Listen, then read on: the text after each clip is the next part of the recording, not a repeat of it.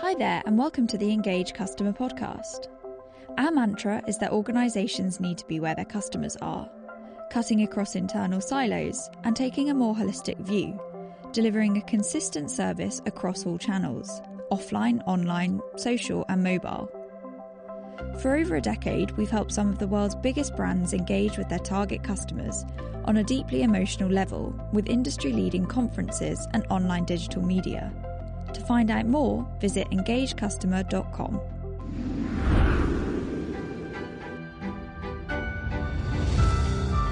In this episode, we sit down with Alana Sento, lead product marketing manager at Sinequa. Alana is a member of the Sinequa product marketing team, focused on helping enterprises unleash the power of AI and intelligent search. She has spent most of her career working with business leaders as they leverage the right technology to solve their most pressing challenges. We speak to Alana about what it's like to work at Sinequa and more about recent projects and future plans.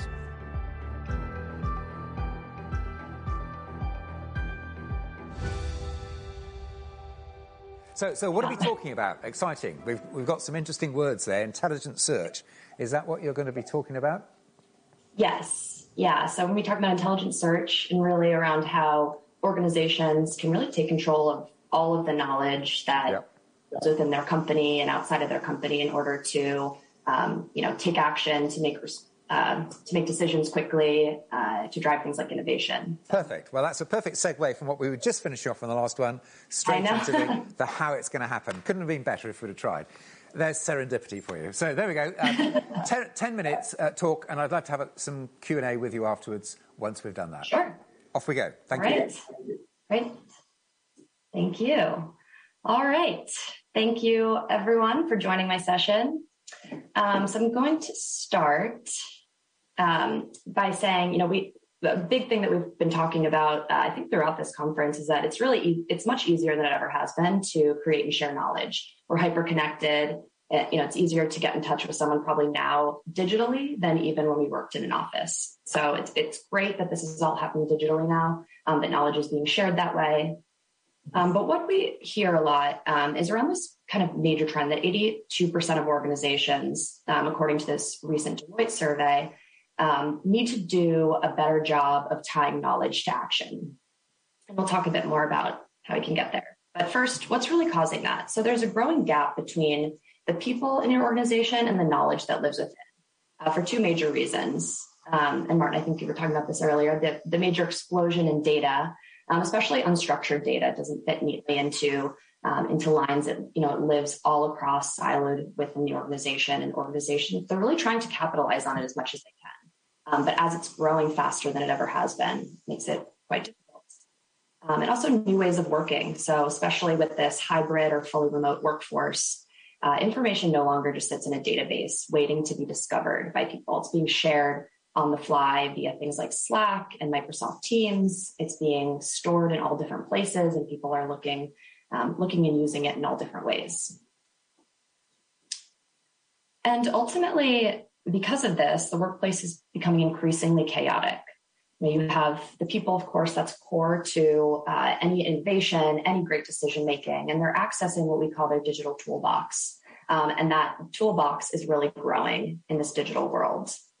Um, and ultimately, they're using it all in different ways. They're going across these different systems, they're gathering information that and they're aggregating it and they're analyzing it. And uh, for the different types of jobs, whether you're a researcher, whether you're in customer support, um, whether you're building products within a manufacturing organization, one single piece of information or data can be used in completely different ways, um, adding to this uh, kind of chaos, um, especially to duplication of efforts, of information, um, discrepancies, and a number of different things.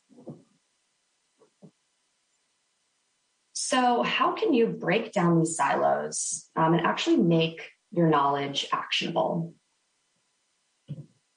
So to do this, it's critical for organizations to ultimately build a single entry point to all of the content and all the data. You know, we have search within probably every application that we use, um, but they're all, for one, it's you know standard for every employee, and it also um, is, of course, in all different places. So people have to jump from one place to the other. Um, a recent uh, Pegasystems survey said people use jump from 30 jump through 35 um, job critical applications 1,100 times a day. So imagine the amount of time that they're spending going from um, application to application.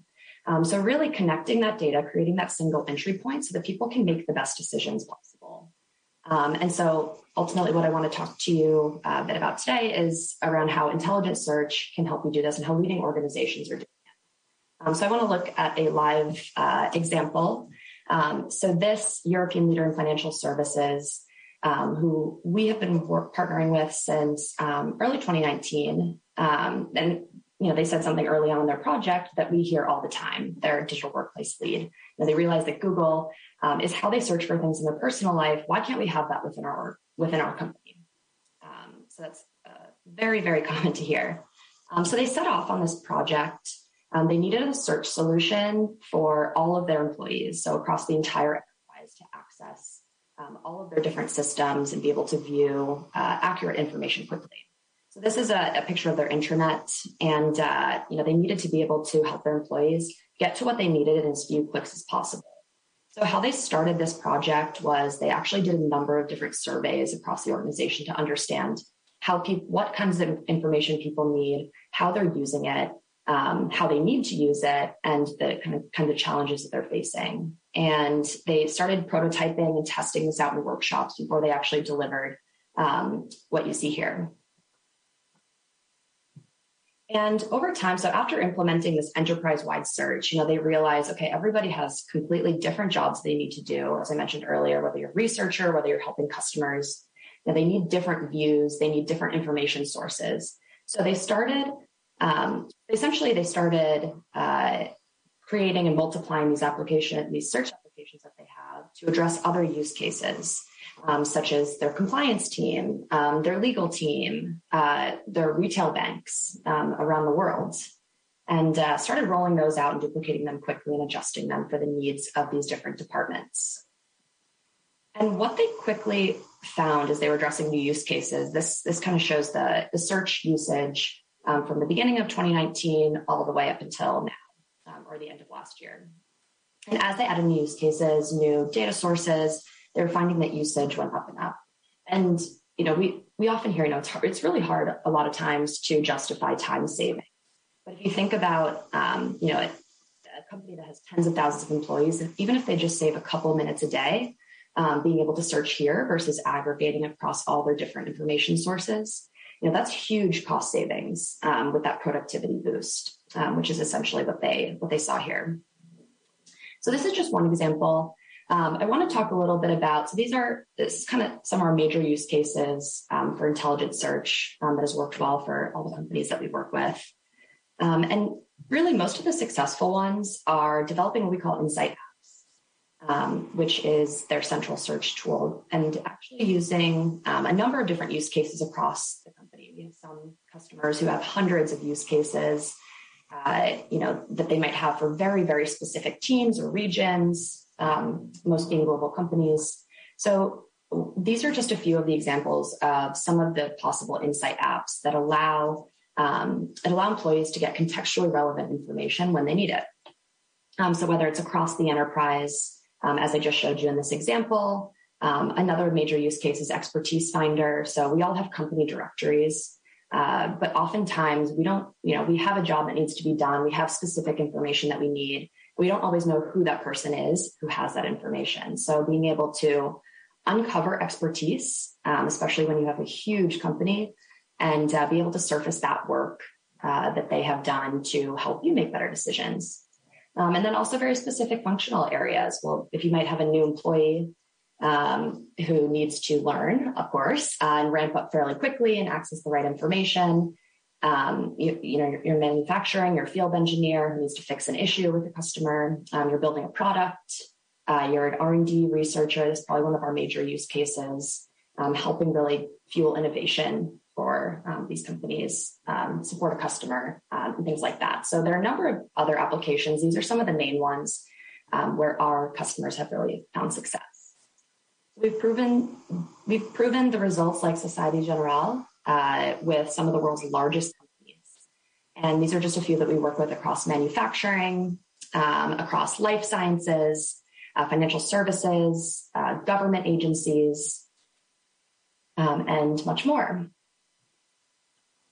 And uh, you know, I mentioned boost in productivity, but uh, some of the major proven results beyond that is, uh, for one, minimizing duplication. So that might be duplication of documentation.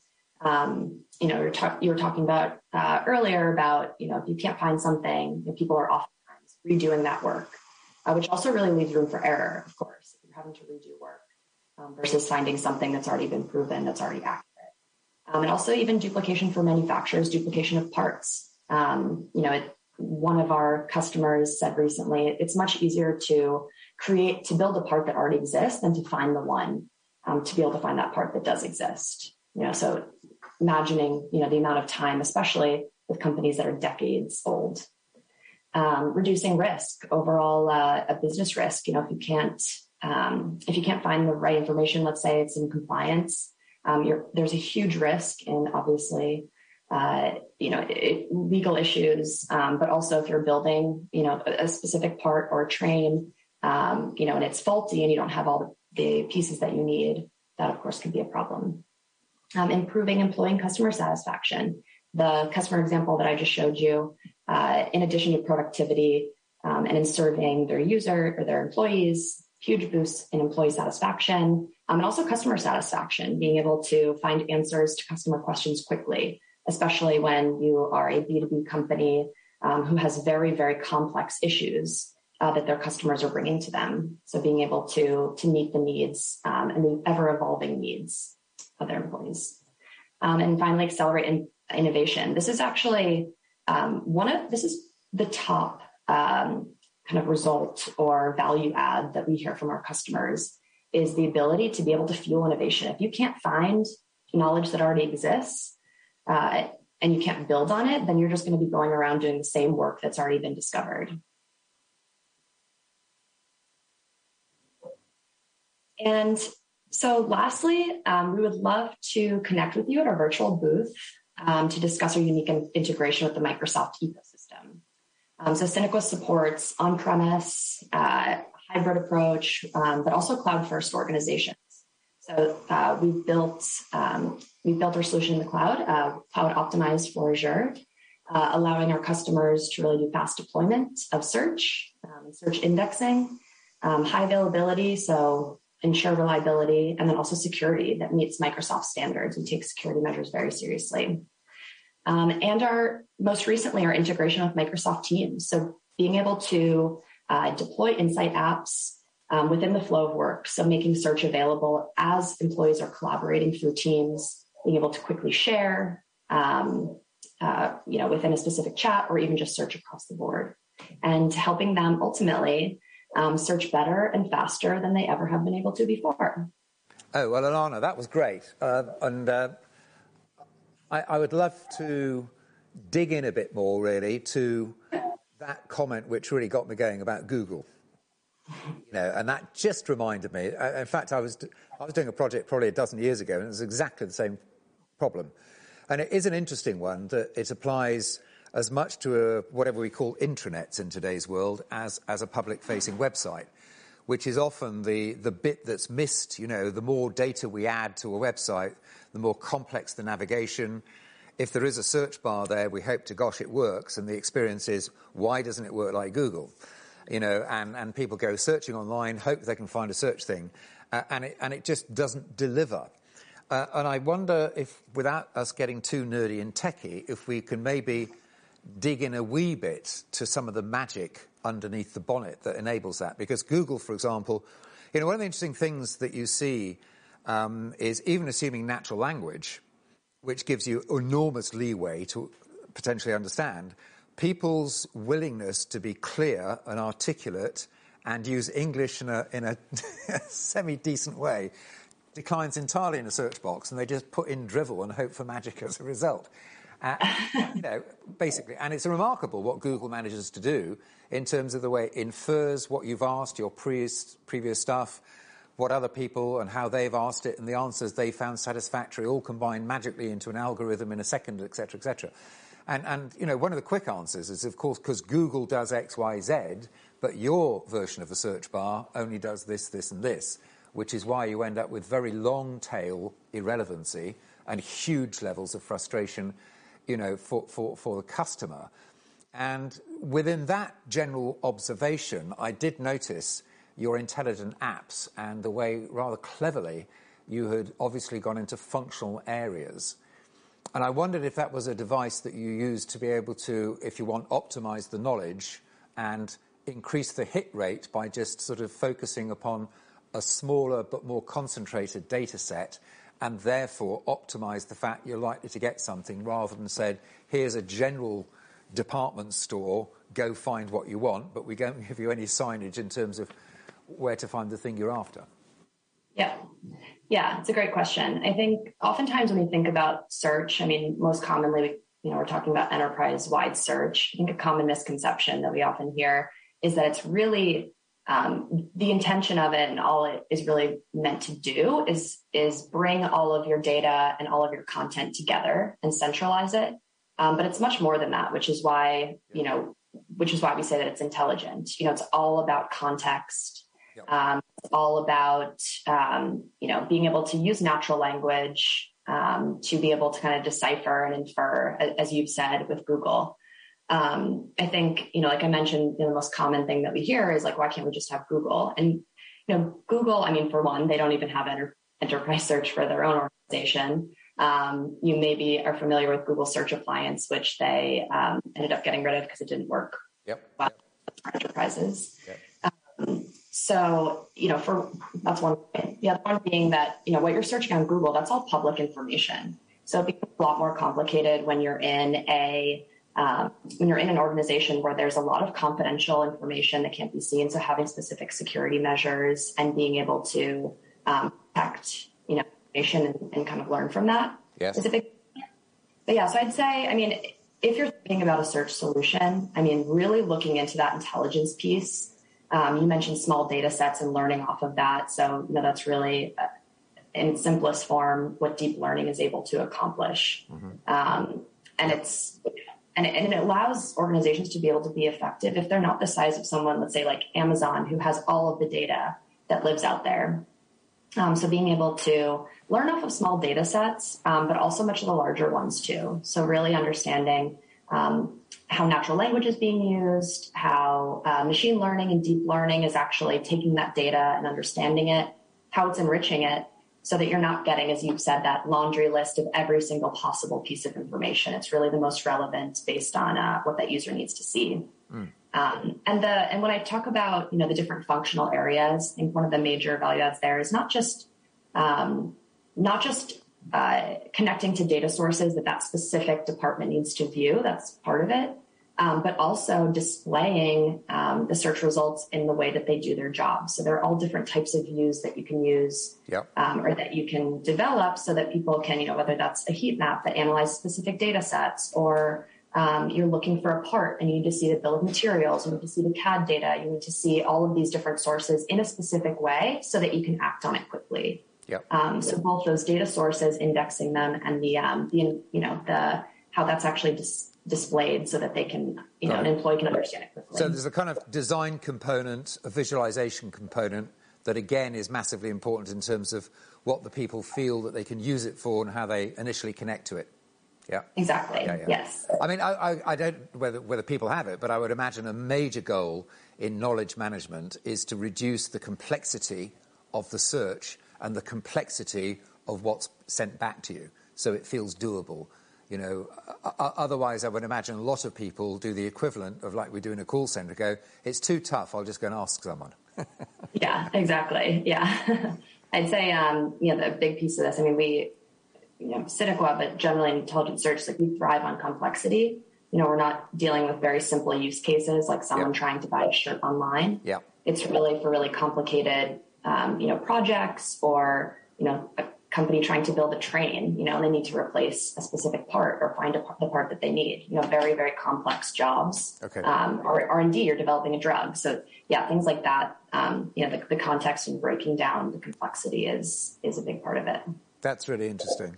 Uh, and, uh, a brief thing about how, how do you sort of deal with the issue of, of, of, of describing a bit of knowledge in that sense, tagging or however you know you, you recognise its different ways of being described. Because one of the interesting things about life is there's, there's multiple ways of describing something, and presumably we're not going to live in a world in which that's manually tagged. That's impossible. So, so again, is, is there anything you can share without getting too geeky about how that element is enabled? Um, yeah, I mean, I think you know it's the way that we kind of envision it is is making it easy for these computers that are very complicated to be able to communicate or for people to be able to communicate with them um, as data is really growing. So there's, I think, a big part of it, you know, it's that human element too, in how they're uncovering the knowledge yep. that they and how they're deciphering it. Um, so that, of course, is always going to be there. It's not like, you know, it's not, you know, like computers or anything are going to be taking the jobs of these very complex decisions. Quite. So really, you know, it, it's it's ultimately making that connection. Um, if I answered your question accurately. no, that's cool. Okay, that works. Um, I've just looked at our time. We have run out of, I'm afraid to say. um, but that's really, really useful um, and uh, actually a good indication about where the, that part of the whole discussion is going, which is having built it, how do you then discover what you got? Uh, and I think you answered that in a very interesting kind of a way. So thank you very much uh, for time. Yeah, thanks for having me. And for turning up. Really enjoyable. Appreciate that. Have a great day. Thanks, Martin. Thank you very much. Bye. Thank you.